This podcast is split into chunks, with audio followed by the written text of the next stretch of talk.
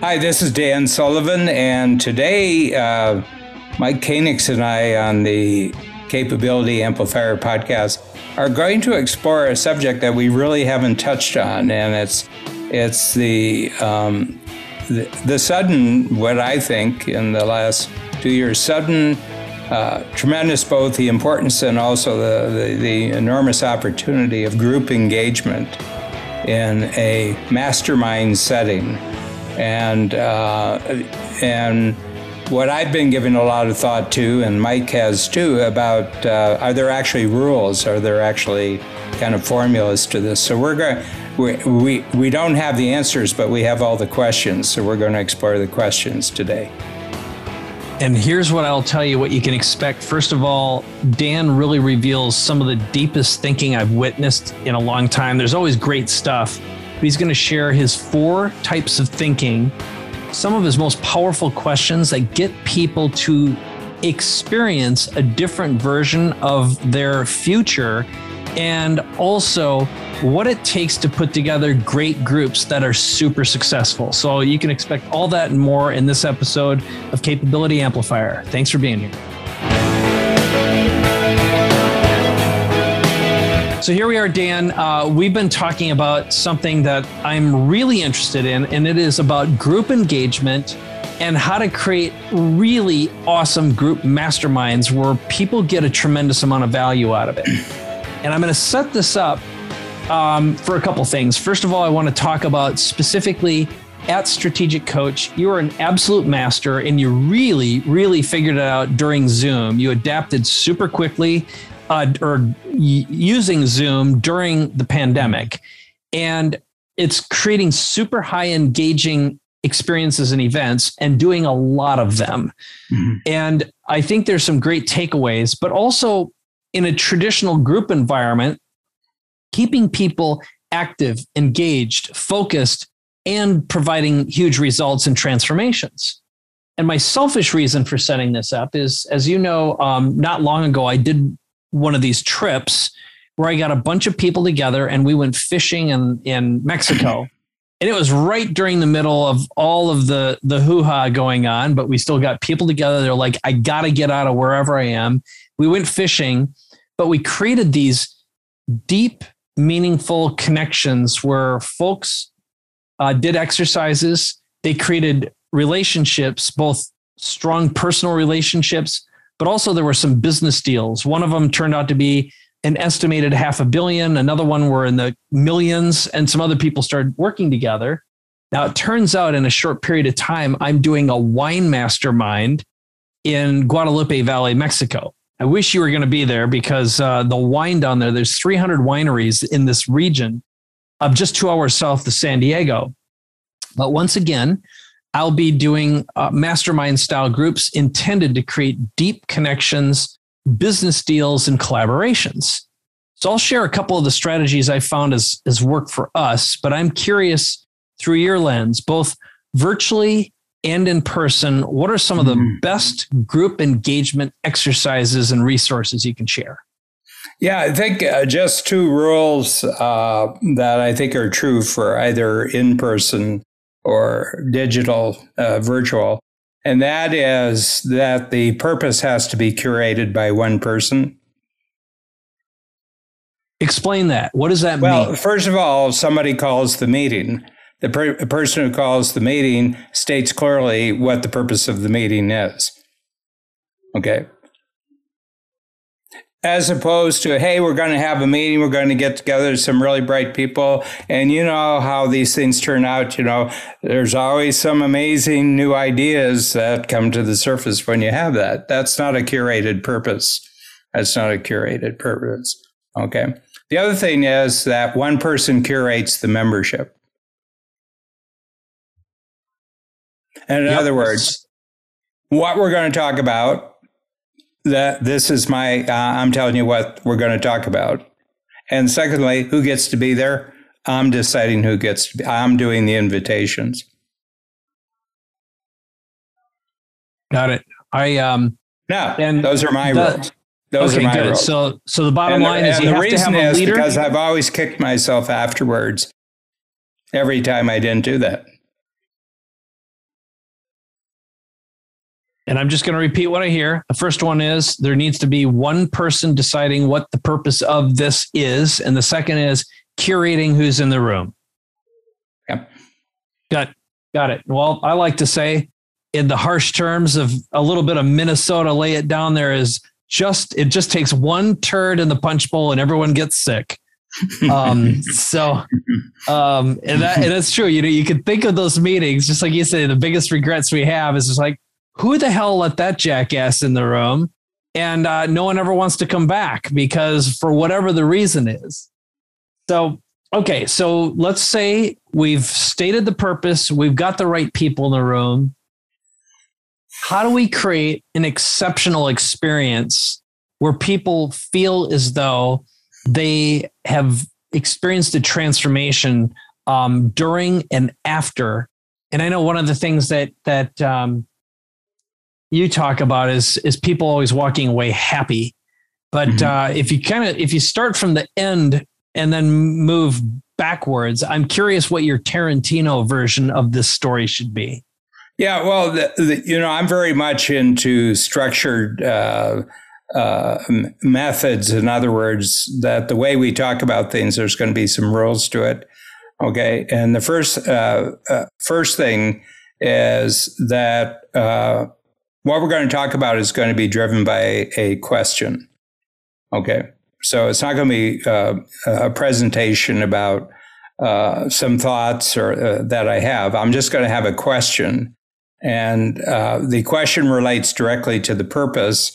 And you have been chosen because you've proven in the past to um, take questions and really uh, create some great answers, you know, that everybody can benefit from. Okay, and a certain amount, uh, you know, and um, you know, you we, in a previous in a previous podcast we talked about uh, uh, dinner at Babs and Dan the night before uh, workshop days, and we have you know ten, twelve people who are going to be in the workshops the next day, next two days, and we come in, we have drinks at six, and then. You know, around six thirty or so, we go to the dinner table and we spend a couple hours at the dinner table. And we have a method. We go around and said, first of all, everybody, everybody just talk about something that really um, was great progress during the last ninety days. Now, this is dinner. This is not a, uh, you know, a mastermind group. This is uh, dinner. And everybody does that. And then, uh, you know, and there's a someone who keeps the process going. If someone goes on low too late, you say, okay, let's go on. You know, that that was Stephen. Now we're going to have Mike. Mike, you talk about it. And that'll be Babs or it'll be me, you know, at the dinner. But there has to be some rules because rules protect uh, group engagement. Yeah. Not everything can happen. You know, uh, one person cannot dominate. Another person can't go off track, you know, in other, other words, yeah, you know, there's some policing that is done and everything like that. But when I do uh, group engagement in a workshop format at Coach, and um, it's either uh, a total of six hours with lunch in there, or it's a total of two hours. And, and um, those are my two formats. And, uh, but my biggest thing is that people can very quickly think about their thinking. So me, to me, uh, the, the, the, the power of the group engagement is how people are able to think about their thinking in a new way as, re, as, as a result of the focus question. And then you are able to Uh, in some ways, write down some of your thinking about your thinking, your insights. Okay. And uh, this, I don't want to go off on a long sidetrack here, but there's essentially four, four types of thinking that people do in the world. Uh, they, um, they think about things. Okay. It, yeah. And there, you know, people think about what kind of things. Hundreds of different kinds of things. They think about cars. They think about houses. They think, you know, they think about that. Okay. Um, when you are in conversation with someone who's only capable of thinking about things, it's a short conversation because it really gets boring really, really fast. Okay. Then there's people who think about people. Okay. Okay. And um, Mark Zuckerberg uh, got three, three billion Facebook uh, users because three billion people think about people, and they, you know, they talk to people and they think about people. Again, not my... I'm pretty sure Mark Zuckerberg thinks people are things, though, but keep on yeah. going. Yeah, but uh, not my favorite, you know, it, uh, interesting, but not uh, not a main course. And then there's people who think about thoughts, but not their thoughts. They think about other people's thoughts. Okay, and we would have no universities if we didn't have people who, who thought about other people's thoughts. Now, I would say ninety-nine percent of all, um, you know, discussion or, or that goes on in the world is about um, either focused on things, focused on people, or focused on thoughts, or mixing all three up. What never happens is where people actually think about their thinking about what's going on in the discussion. So this is why the curation of purpose and the curation of membership and having rules is so important, because it takes a lot of protection for people just to sit there and think, wow, I've never thought about that before. Wow, I'm seeing all sorts of things here. Okay. And then giving them a chance to kind of break from a main group and get in a smaller group and think about their, you know, what I'm seeing here and what everything else, you know, wow, you know, it's, this is really, really interesting. And, you know, one of the things, I got to make a really big decision here. I, I'm immediately, I didn't see it until we had this discussion, but there's a decision I have to make. And I am just wasting a lot of time on something that isn't going to be allow allow us to do that. So that's uh, when people talk that way, you know, they've been thinking about their thinking, you know, and they said, you know, I've just made a breakthrough in the last ninety days I didn't even see before we had this discussion. And this is really amazing. I'm glad we, I'm glad I came here. And there's an appreciation for what was going on in their head.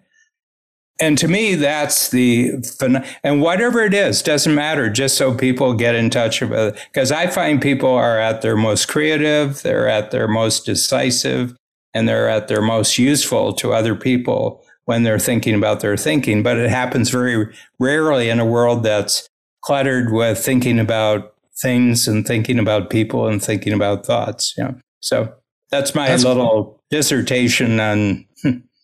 Well, I'm going to tell you what I heard here, because I'm going to summarize it. It all sounded like blah, blah, blah, blah, blah, drinks at six. So I think the big takeaway is just add liquor. No, I'm just kidding, Dan. Oh, yeah. Yeah. Um, ten yeah. times. That's the guaranteed ten times the amplifier.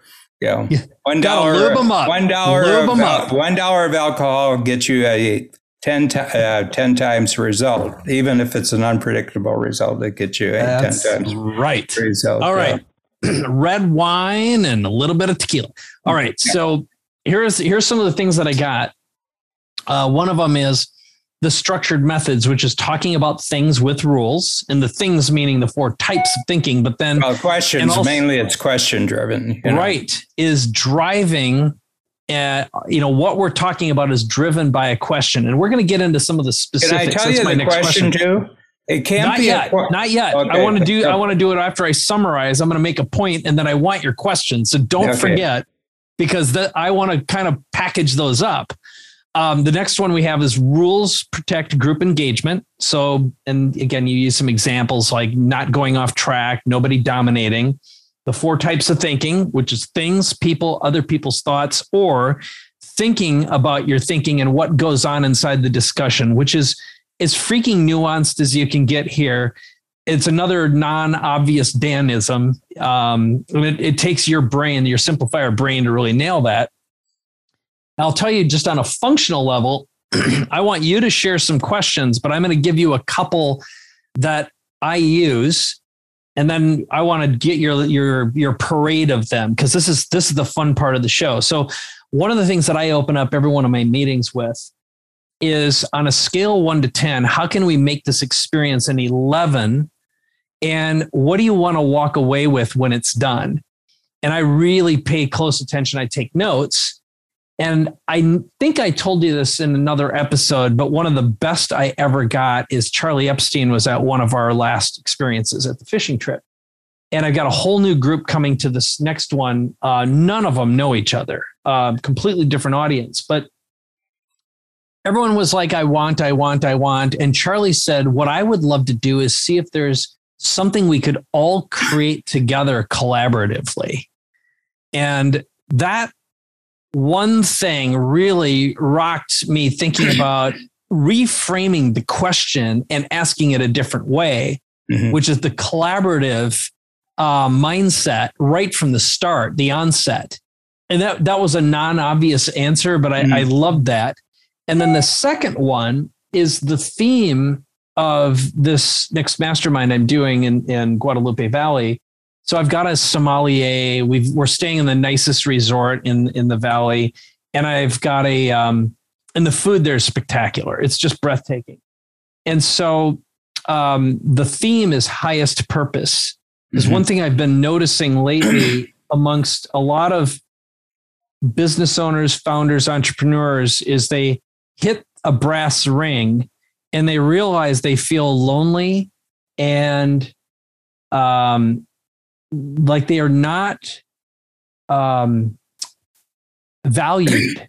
And part of that's when they have a really successful business and they've worked themselves out of a job, they find that they've got to motivate themselves in different ways. And they get stuck for a little while because they maybe spent thirty or thirty years getting great at the stuff.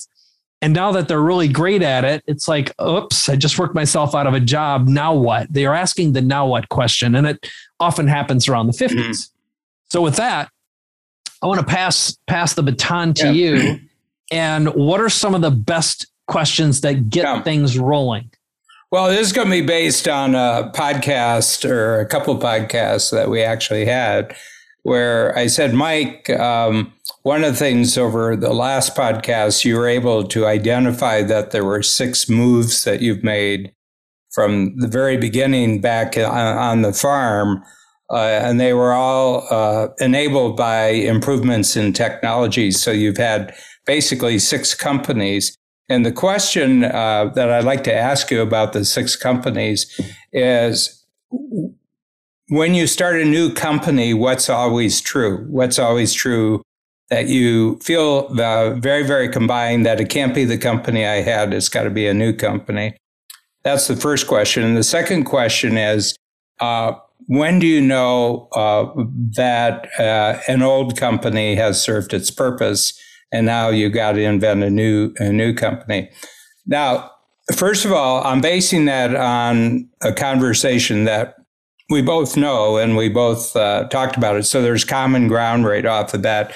But the other thing is, only you know the answer to those two questions. I, I have the foggiest idea what goes through your mind. And so you're the expert. You know, one thing you have to find, always talk about people's experience, because instantly you've got a very real expert, the only expert in the world on that person's experience. And, uh, but they've never been given the opportunity to show just how expert they are about their own experience, you know. And that, I just think that is extraordinarily valuable to people, to be able to be uh, given um, the spotlight to talk about their experience, and then to actually discover something new about their experience that they didn't realize, because no no one, you couldn't talk about it in this way before. So I'm really big. And, uh, you know, I do this, um, I do this if um, uh, someone is um, a, mo- a monologuist, if you have someone who just goes on monologues and they, they just, Gotta go. Can I ask you a question about what you said here? You know, you talked about, you know, something I remember. It happened about fifteen years ago. And I say this was the experience. And now you just had a quarter when you had a real breakthrough. So can I can I ask you a question? The three things that are so radically different that you're feeling right now from the way you were feeling fifteen years ago. Never have. They never thought about before. No one asked them this. It's entirely new territory, but they're the only expert. And it and it and even when you're working with a monologuer, you pin them down with something specific, and you say, "I want three." Yeah, well, monologuers are uh, scripted. They've got a they've got a yeah. they've got a routine that they've memorized, um, and if they wear out one theater in one town, they just find themselves a new town with yeah, a new yeah. theater. Uh-huh. And I won't let them get going on their script. That's that that I love that. So um, so here's what I got out of it so far. So first of all, um, your questions. In your case, the, you gave these two. You always talk about someone's experience. Um, you're going to ask them a question that they haven't had a chance to communicate, spotlight the experience, and then help them discover something new. In your case, what you just said is, can you tell me the three things you learned or take away? And they can only be their own expert. And they have to be created on the spot. So there's an act of creativity because yes. they've never given this any thought before, but they're the only ones who have the information. They're the only ones mm-hmm. who have the, the experience. And, um, and as the questioner, I feel I'm really doing good for the person by doing this, you know, that learning something about valuable about their experience, I think is, uh, you know, it's just a good thing to do for another person. Yeah. And, and they and instantly that, feel that this is a very, very special occasion. Yeah. I've and never been allowed to think these thoughts about my experience, except, you know, when I'm with Mike and when we're, um, we're in a, a situation like that. And, um, you know, Yeah. So anyway, it's uh, it's interesting. And uh, but the thing is that as the questioner, um, you've got a role to play, and your role is to be useful to the people in the group. It's not to sell your purpose or anything at all. You're just uh, uh, I want them to get maximum value. And if they le- learn uniquely new things and good things about their own experience, I got to believe that's a that's a powerful reward that they probably won't get anywhere else. Yeah, I think one of the things that I've noticed, you know, I've probably run masterminds for the better share of thirty years now, twenty, yeah, twenty-five for sure. And what this is doing, and probably the biggest and most valuable thing that I see, is when you give people a sense that they're they they've been given a platform. And what's great about this is it works even when you break people down into small groups, which you're you're great at doing. You know, it's like when we're doing a strategic coach exercise, you open up with a simple concept that's a tool designed to help you think about your thinking. Great insights. So it's it's a self um, interview tool. And then we break into groups and discuss it. And then you curate from that and, and you pick people and say, what was your biggest takeaway? What was something that you realized? What was an insight that you gathered? And I think this is in, you know, it's an insight machine mm-hmm. that feels like you've been granted a platform. So why don't you talk a little bit about the power. Well, I'll give you an example. Yeah, I'll give you an great. example. And it was with an actor that you were on the plane with and you wanted to uh, engage with this actor. And, um, um, you know, oh, can I say who it is? Or is this a punchline? Well, it's up to you. It's up to you. Oh, it's, it's fine. Your, it's Richard Dreyfuss. Yeah. Yeah. Richard Dreyfuss. And you simply said, uh, uh, uh did you say Mister Dreyfuss or Richard? I don't know what you said. Yes, anyway, I didn't know if I could call him Richard yet, so I said Mister Dreyfuss. Yeah. Mister Dreyfuss, I, I've I've got an idea, uh, a really great idea for money for your foundation. Yep. Well, you know, and then, uh, um, you know, let's say that's the plane ride, and now you've got a meeting with him. You say, yeah, and he said, first of all, um, you know, make sure you've done your research on the person's foundation. And you just say, I've noticed there's been like three different developments to your foundation. And I just wondered, and can I tell you what I think the three developments of your foundation? Well, of course, he wants to know what you think. And even if you're wrong, it doesn't matter who else is thinking about the three developments of his foundation, you know. And then you say, so can I ask you a question that where you are right now, your purpose was this big when you started, but it's like this right now. Okay. And that may seem that it's not as important, but from a marketing standpoint, it's ten times more important. Okay. And here's what I think you can do now with your foundation that you couldn't do back then. Well, geez, you know, I mean, yeah. You know, I, I mean, I mean, what's he going to say? He says, I mean, for, first of all, it's been six months that he ha- since he's had an intelligent conversation with anyone in his world. OK, you know, so, wow,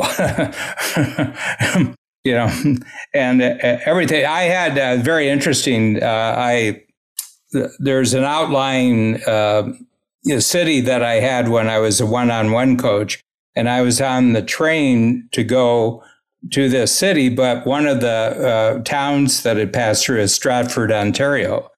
And Stratford, Ontario is the Shakespeare Festival. So Stratford, England, and they have a river that goes through, and it's the Avon River, and they have a river that goes through, that's the Avon River. And uh, so I was sitting there, and a person sits right next to me, it's Maggie Smith, you know, who, uh, you know, you know, you know.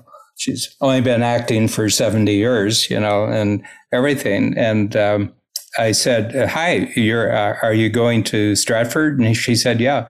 And I just said, can I can I ask you, uh, like Stratford, England is like the, you know, it's like the the center of this in the world. And now you have, you know, there's Stratford, Connecticut, and there's Stratford, Ontario. So if someone like you who, you know, uh, are, you know, you know, are famous for your work at Stratford, uh, the U K, uh, what different experience do you get when you come to one of the other theaters like Stratford, Ontario? And I had her going for an hour and a half. I had her going for an hour and a half. You know, it was an hour and a half thing. And she'd answer one question. Then I'd ask her another question about her. And uh, when I got, uh, she she got up to leave. And I said, uh, it's really been a pleasure. She said, this was one of the nicest train rides I've ever had in my life, you know, and everything. And, you know, she's busy and she's got fans and everything like that. And the, one of the things was that it was entirely about her, and I knew she hadn't thought about any of these things.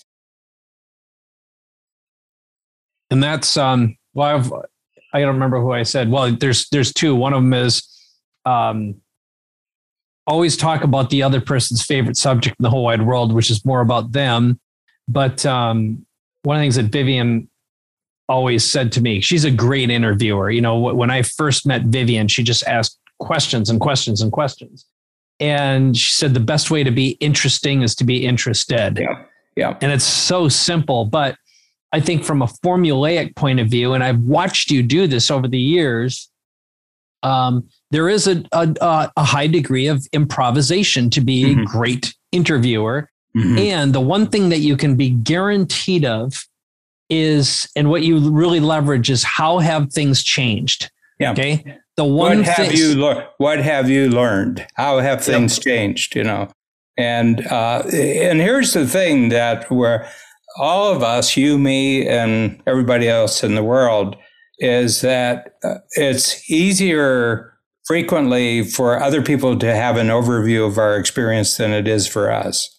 Okay, because they have no emotions attached to the experience. We're, we're you know, uh, ours is not just jelly; it's peanut butter, it's mayonnaise. Yeah. I mean, it's there's a there's a complete mix of things, and we don't see things as clearly as other people do from the outside. You know, they can they can have a very um, astute observation about something because they, they first of all they're kind of interested in you, so.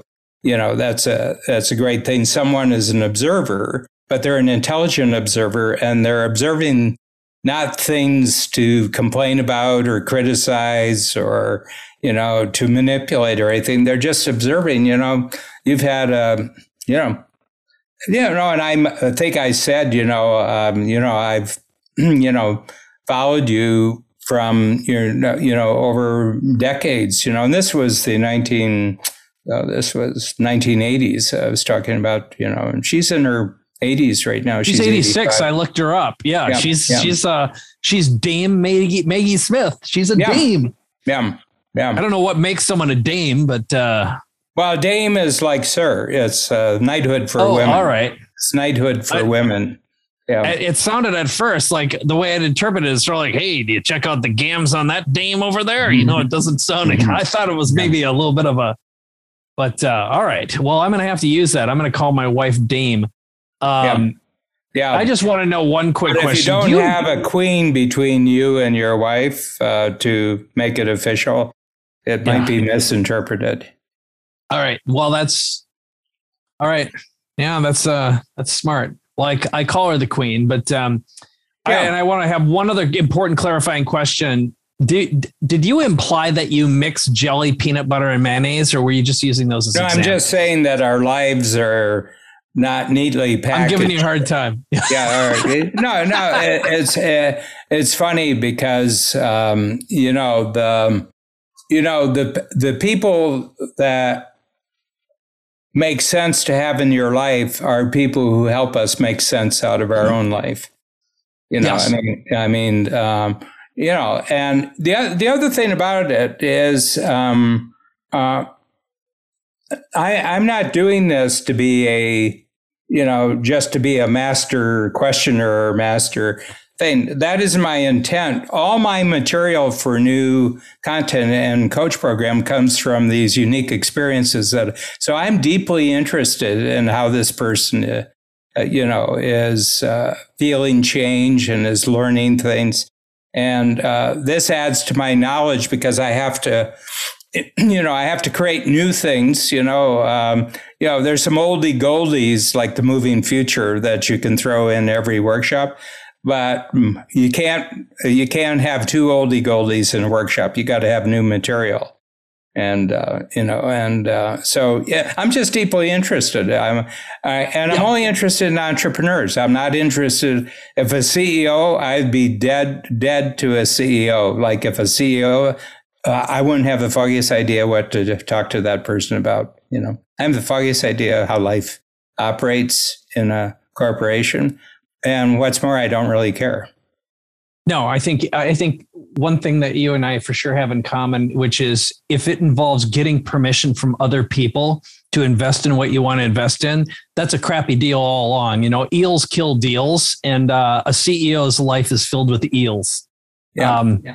And and what you were just talking about, I don't remember who first told me, but the best thing a creative entrepreneur can have is a a living laboratory filled with paying customers anxious and excited about the next new thing. And what you've done is you've really trained an audience to expect and behave a certain way within a context, mm-hmm. which makes you've got, you know, you have to teach people to consume.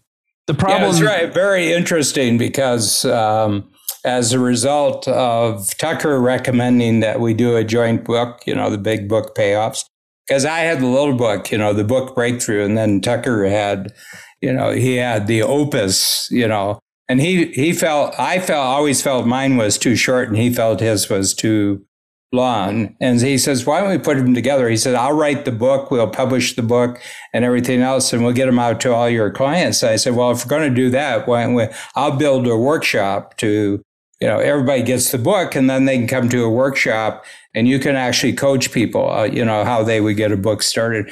Well, you know, we're, uh, we started in January and we've done um, three uh, workshops and, you know, he's got like eighty people have signed up for book projects, you know, uh, you know, this is more than a million dollars in revenues so far this year. But he says, very, very interesting. He says he talks to his team, you know, his he's got a vast network of freelancers in different parts of the book process. But he has a central team that, you know, manage and oversee all the all the, um, you know, the progress of the customers uh, who uh, who sign up for his uh, various parts of his program. And he said they came to him and they said, I know it's hard to do right now, but in the future, can we only have Strategic Coach customers? Exactly. He said, he said they they know what they want. They uh, they're very easy to deal with. They're very coachable. Uh, they they like having a game plan that they can make progress on. as long as they can report back and, you know, get insight by the progress. And he said, you, you all your people are, they're fit for a company. He said, they're fit uh, and everything. And I said, well, you know, uh, I said, some of them have twenty years where there's rules. They come in and there's rules, you know, and some of the rules are explicit and some of the rules, uh, you, you know, you just say, you know, that doesn't work in here. You know, what you're doing doesn't work, you know, and it's not anything that ever got said, but it's just, uh, you know, it's a, it's a form of politeness or it's a form of etiquette. There's a coach etiquette, you know, and, um, you know, you, you don't brag because you're all great. You know, if you're great, you don't have to brag, you know, and, uh, uh and, uh, if you're vague, people think you're a phony. Yes. Yeah. Wow. If you, if you talk about something, talk precisely about what it is. If you're vague about it, they say something wrong here.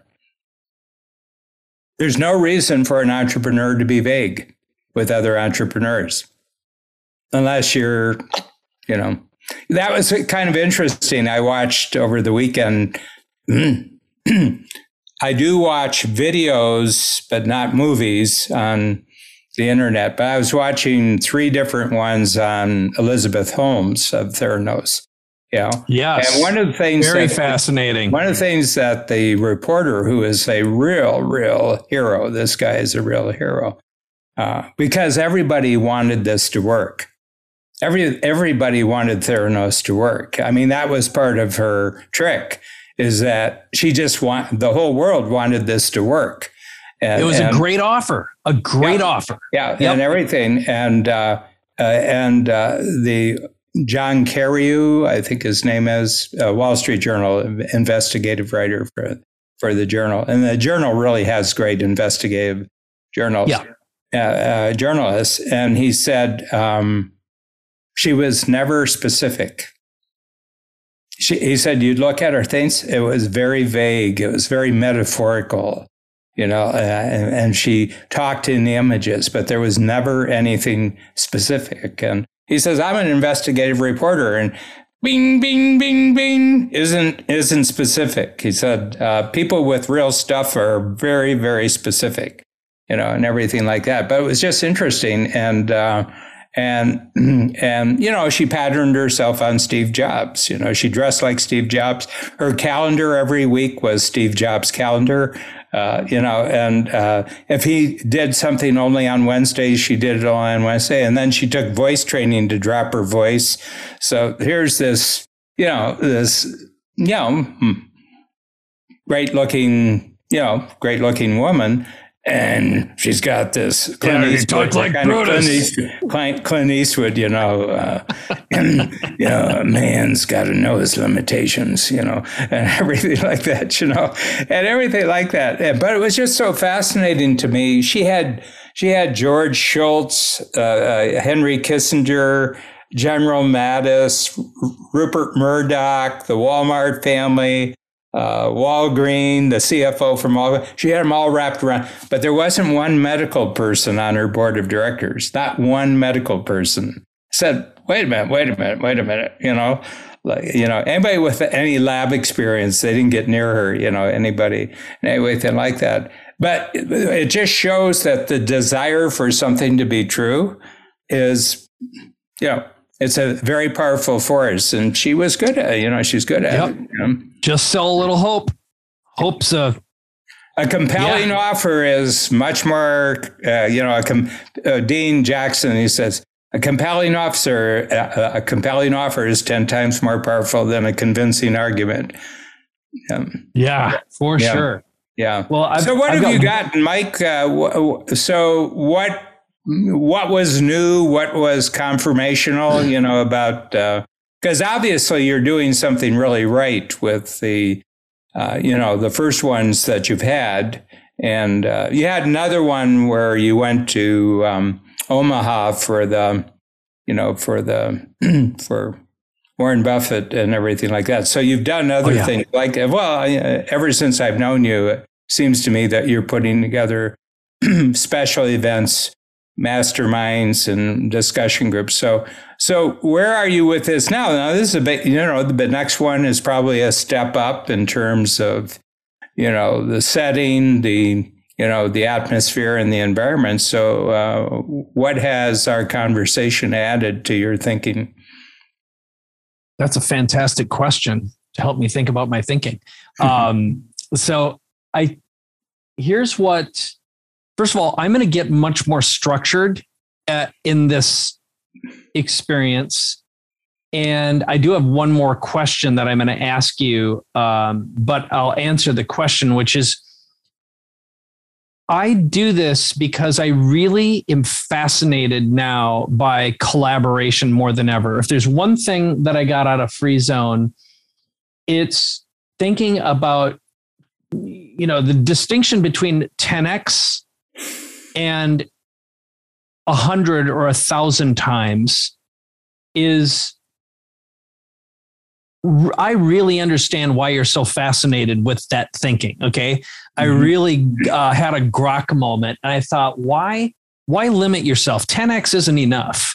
And the only way to create um, much bigger opportunities is by putting a bunch of really smart people in a room who have shared values and mindsets. Um, so the, the, the by nature will have uh, commonality. I've also found that uh, quick starts of like eight through ten are the perfect kind of people to put in a room like that. Mm-hmm. And um, and so I, I get that kind of thinker, and and they all have to have a history of being belongers and coachable. Okay. Mm-hmm. So um, those are some of the real common patterns. Mm-hmm. And another thing that I've found is they are platform minded. Mm-hmm. Now that can either be that they've created or want to create their own platform. They've been media trained, know how to communicate and speak, but also they think of their business as a platform. Mm-hmm. And so when you get those mindsets in a room, you have an explosion of not just ideas, but implementation, you know, like that. Mm-hmm. And the abundance that comes out of it. The, and, and these are not people who are like, oh, I need an N D A before I can talk to you about it. They know that an idea, an unimplemented idea, has no value. Mm-hmm. Um, and so that's what I've learned is I didn't think about collaboration through a lens of rules until fairly recently, or mm-hmm. they were, I had it around me, but I didn't see what the components were, mm-hmm. nor was I fussy enough. So getting back to what you talked about, about the curation, mm-hmm. I would um, let, I'd let a stinker through the gate. And um, for whatever reason, either I didn't choose to say no, even though instinctively I just knew, ugh.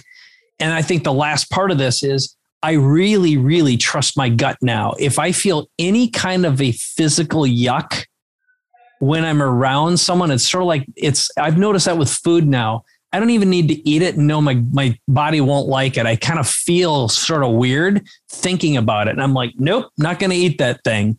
Same thing about people. If I just get just a little bit of skeevy, I know they're the wrong fit. It doesn't matter what it appears they can offer or how wealthy or successful they are.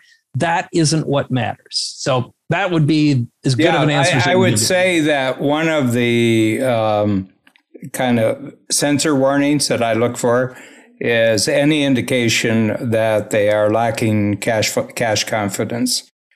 Mm-hmm. In other words, they came to get an idea they can make money on right away. And I said, no, no, no, no. You, you already know how to make money. You didn't come down here to find out about money making, uh, you know, I mean, uh, and, uh, and, you know, I'm in that position, you know, I mean, um, uh, we went through the entire, um, you know, we went through the entire COVID thing and, um, you know, and uh, we took advantage. The Canadian government had a P P E, might as well take the free money. P P E, yep. uh, I mean, first of all, it's our money anyway, better used, you know, you know. If the government gives me my own money back, I'll use it better than what they were planning to do. And anyway, so I have no problem with that at all. I know uh, you love booze and dancing girls, Dan. Yeah. Yeah. And, uh, you know, it was useful and everything else. But Babs and I have done a really marvelous job of creating our own bank, you know, and, uh, you know, and it was sitting there and we've been building it for thirty years, you know, and, um, you know, and we were and we we were able to tell the team, look, be relaxed. This is handled. There is no danger whatsoever. Everything. We're going to take a real hit this year. But, uh, you know, I mean, we took a, you know, uh, just trying to think here. Yeah, we took like a, a third hit from the year before on revenues. But we were still reasonably, I mean, we were still in the black, you know, we were still in the still still in the black with, with that. And, uh, and uh, you know, we're back up to, you know, we'll be back up to eighty percent this year. And the the emergence of the Zoom uh, global global workshop program is worth ten times down the road. So I I, I said, I, I told our team, I said, yeah, uh, the money, it, it wasn't in twenty twenty what it was the year before, and it won't be this year, but just consider it a down payment on a much faster ten times future. And I said, we just invested in a, an entirely new way to think about the future of our business, and it's already proving itself. And I said, that's what it is. And yeah, everything's great. And I think that, you know, the people you want at the table who aren't uh, aren't making phone calls to check up on cash flow. Oh, yeah. No, I, I have a saying that uh, it may sound harsh at first, but it's I, I never, never make your business about working with the broken, the broken. That's what charity's for. So your job is to work with the highest value, highest end person, because if you work with the broken, broken, you're going to resent your business. You're going to resent your customers, and you'll wind up broken, broken too. Yeah. So, and that, that again, just like you got to be careful about letting the right ones in yeah. and knowing what that distinction is, which is this does not mean don't be charitable and don't be philanthropic. Your philanthrop, your philanthropy is what you do by being focused on the right ones. Yeah. Yeah. And you don't want uh, anyone to get the feeling that someone uh, has a receivable that's more important than what everybody else is getting out of the conference. Yeah. And desperate people expect um, something for nothing. You know, the list goes on and on. Anyone who's ever run a business long enough knows um, that uh, if you look at your your eighty twenty, eighty percent of your problems come from twenty percent of your clients. And the first thing I do when I work with someone is I tell them, give someone, not you, the right to fire all of the lowest twenty percent. First of all, it's the greatest way to create confidence and trust in the organization.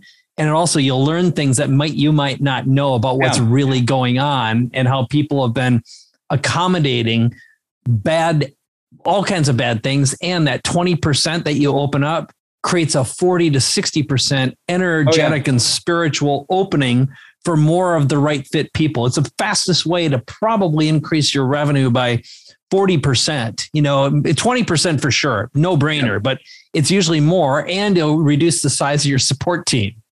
Yeah. You're, bet, you're betting your future on people who are shorting yours. Yeah. Yeah. Okay. So I have one, one final um, question before we wrap this one up, which is, uh, when you help people realize the fulfillment, value, outcome, transformation, the transformation language, if you were to uh, describe a question you love to ask, other than what have you learned or how have things changed, that they experience that results in advance, that transformation, the realization, the aha, but also walk away going, my God, that That was the best strategic coach meeting I think I've been to. I don't know how Dan does it, or whatever the big mm-hmm. takeaway is. What's uh, what's something that that just consistently creates that sense of value? Well, I think uh, since this isn't, um, you know, the the event that you're talking about in the events, isn't part of a regularly revisited, uh, you know, it's a one of a kind. Mm-hmm. Uh, I, I wouldn't, uh, you know, uh, when I know I'm going to see them at um, at the longest, ninety days from now, and we'll probably see them a couple times during the next, I can simply zero in on, I say, what's the biggest uh, achievable takeaway that can go right into action and be achieved before your next workshop, you know, and then I go around the room, you know, and uh, what they talk about. But in your case, what I would, I would have a longer range question, and I would say, okay, uh, you know, it's kind of like the um, the DOS question, and you're saying, okay, it's a year from now, okay, and we're talking a year from now, and looking back from a year from now, what can you already see is the biggest breakthrough decision you've made as a result of your thinking um, through here? Yeah. So it's another future-paced question. It's a, yeah, it's a, very, yeah, it's a variation you, of the Dan Sullivan question. Yeah, and the thing is that uh, people that you're inviting have the ability to put themselves in the future. I mean, that's the reason why you curated them and invited them, is that there are people who are able to put themselves into the future. And uh, one one of the things I've discovered is, uh, um, and I haven't really articulated this in any kind of concept or anything, but it's just, uh, you know, kind of uh, something that seems so clear to me. People will come into a workshop and say, you know, I got to make a decision between this and this and this and this, and it's driving me crazy. And I said, well, you know, it's impossible to make a decision in the present.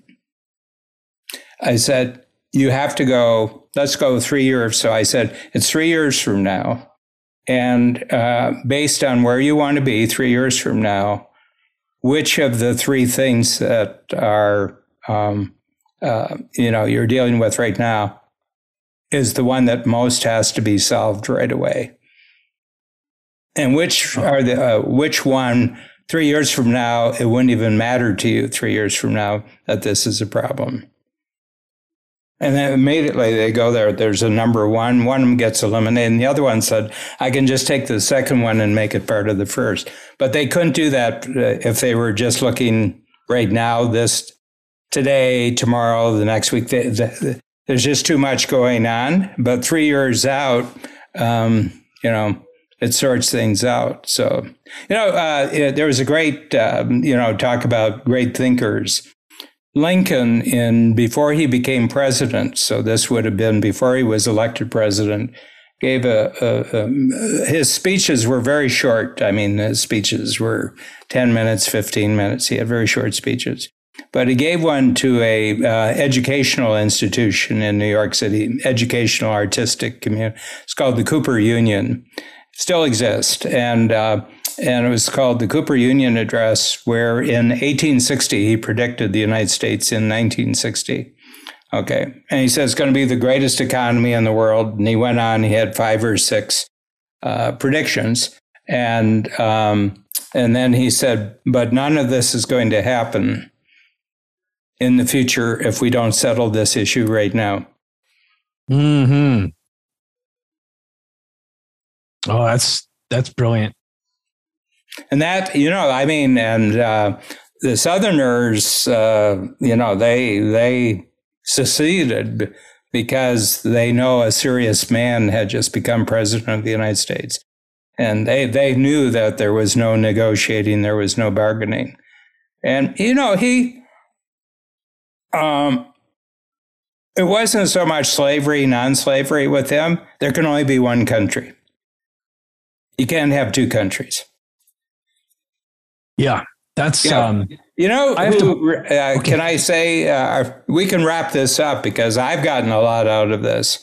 Yeah, okay. This has been a great. I've gotten a, I've gotten a lot out of this. And, uh, you know, and um, here, here's the... Um, thing that I think why this is so important for us to talk about this right now is that I think this type of structured conversation, structured mastermind is a hundred times more possible today than it was two years ago. And I think people take it more seriously now than they took it two years ago. I think it was part of their lifestyle two years ago. This isn't lifestyle stuff. And why, and why do you think that, other than you're talking sp- separate from the pandemic and the Zoom world we live in? Like, what's the no, key no, distinction? I mean, because of that, I think that the world has, uh, uh, um, um, I think the world has divided into uh, the seriously excited part of the world and the uh, maliciously stupid. No, uh, oh, the no. the frivol- frivol- frivolously en- endangered part of the world. Okay. Ah, uh, yes. Okay. Yeah. You know, so, no, there's a very yeah. good chance that President Xi will not be president of China in ninety days because of this Evergrande. This Evergrande scandal. Isn't that just this is three hundred billion dollars, and it's tied to every part of the Chinese economy. And there's there's no bailout. There's no bailout. You can't bail it out. One po- one point five Chinese are going to get totally screwed within the next two or three days. And these are not these are not um, peasants. Uh, you know, uh, peasants behind the cow. These are people who have bet five. This is their fifth mortgage. Whoops! This is like this is like Chernobyl. This is like uh, this is like Chernobyl. Yeah, yeah. It, it, I, I tell it I tell people things can really happen fast in this world. Oh yeah, no, the network effect, and this you know, will be and another. You know what set you know what set this up in a very weird way was that super super tanker getting stuck in the Suez Canal for six days. It just killed the global supply chains. It it just, I mean, it was one thing that multiplied out in six million directions of late. This was late. That was late. This this company went under because they couldn't make their payment to do this and everything just because this tanker got, and that's how interconnected and dependent everything is. And right in the middle of it all is this massive Chinese debt. They've got the greatest debt in the history of the world. You know, and, uh, you know, that that is uh, a topic for another episode mm-hmm. that um, I am really, really interested in is um, the notion of of wealth and how our what is wealth now and what is leveraged wealth and network based wealth versus what has historically been wealth, meaning simple wealth, like a stack of gold, for example. Yep. And then, um, by the way, that's another, still good. Yeah, yeah, it is. I have to tell you, a stack of gold is still good. It you know, is. I, I think as part of everybody's diversified um, investment, you should have a stack of gold. Yeah. The, my only problem with, with gold is there was a period of time I bought a bunch of gold and silver, and I realized as I put it in my pockets that if I had a pocket full of gold or silver and there were the tigers came in town or the zombies showed up, the, whoever has slow. the most gold is going to be you'd, eaten the first. You'd be slow. Yeah, exactly. It's just, it was a horrible idea. That's yeah. what I decided. I got to find no, some not, other I'm, options. Um, no, but no. Um, well, this, I agree. I think this has been one of the more fascinating uh, yeah. episodes we've done. Well, and, and I think it's the first layer. I think there's more layers to this one. You know, I think uh, I think it's uh, continual learning. I mean, my notion of what can occur in a workshop, um, you know, a strategic coach workshop this year compared to two years ago is, um, I, I mean, it's much broader. I, I see much more possibilities than I did. You know, and it's just fascinating. I mean, um, you know, you know, um, there there there's nowhere else I'm trying to get to. Yes. And there's so many more ways to create value in a shorter period of time with, with less effort. Mm-hmm. Um, and I think there, again, there's, this is in some ways it's been some of the worst of times for certain people. I know for you and me, it's been some of the best of times. I feel better equipped than ever before. Truth is I've had great years. Um, and, and found a whole bunch of ways to simplify and have a lot more thinking time, a lot more time off, and the quality of my family is better. Like there's, and I have fewer people around me, you know, the, the ones I didn't want around me, showed me exactly who I didn't want to be around. Yeah. Um, it made, it made the conversations and the separations that much easier. So, well, um, this was fantastic. And, and what I'll do to uh, reach out to you listening, if there's a topic or an idea you want Dan and I to cover, head over to capability amplifier dot com, leave a message for us, um, hit the website. There's also a form where you can submit any kinds of concepts, ideas that you'd like to share with us. And I'll put it in front of Dan because uh, we love uh, going deep on, on deep conversations. If there's something we missed, let us know.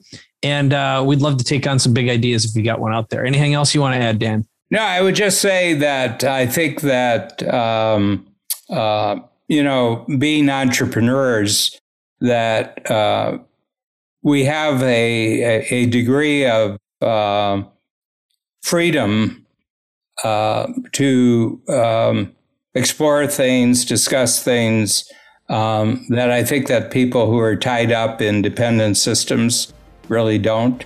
You know, that uh, the C E Os of major corporations cannot have the type of discussion that we just had, you know, for the half hour, or the kind of event that you're planning in Mexico. They couldn't possibly go on an event like that. And, uh, you know, that their, um, you know, that their security, their future and everything uh, is not within their control. So true. All right. Well, thanks again for another great episode. See you in the next one, Dan.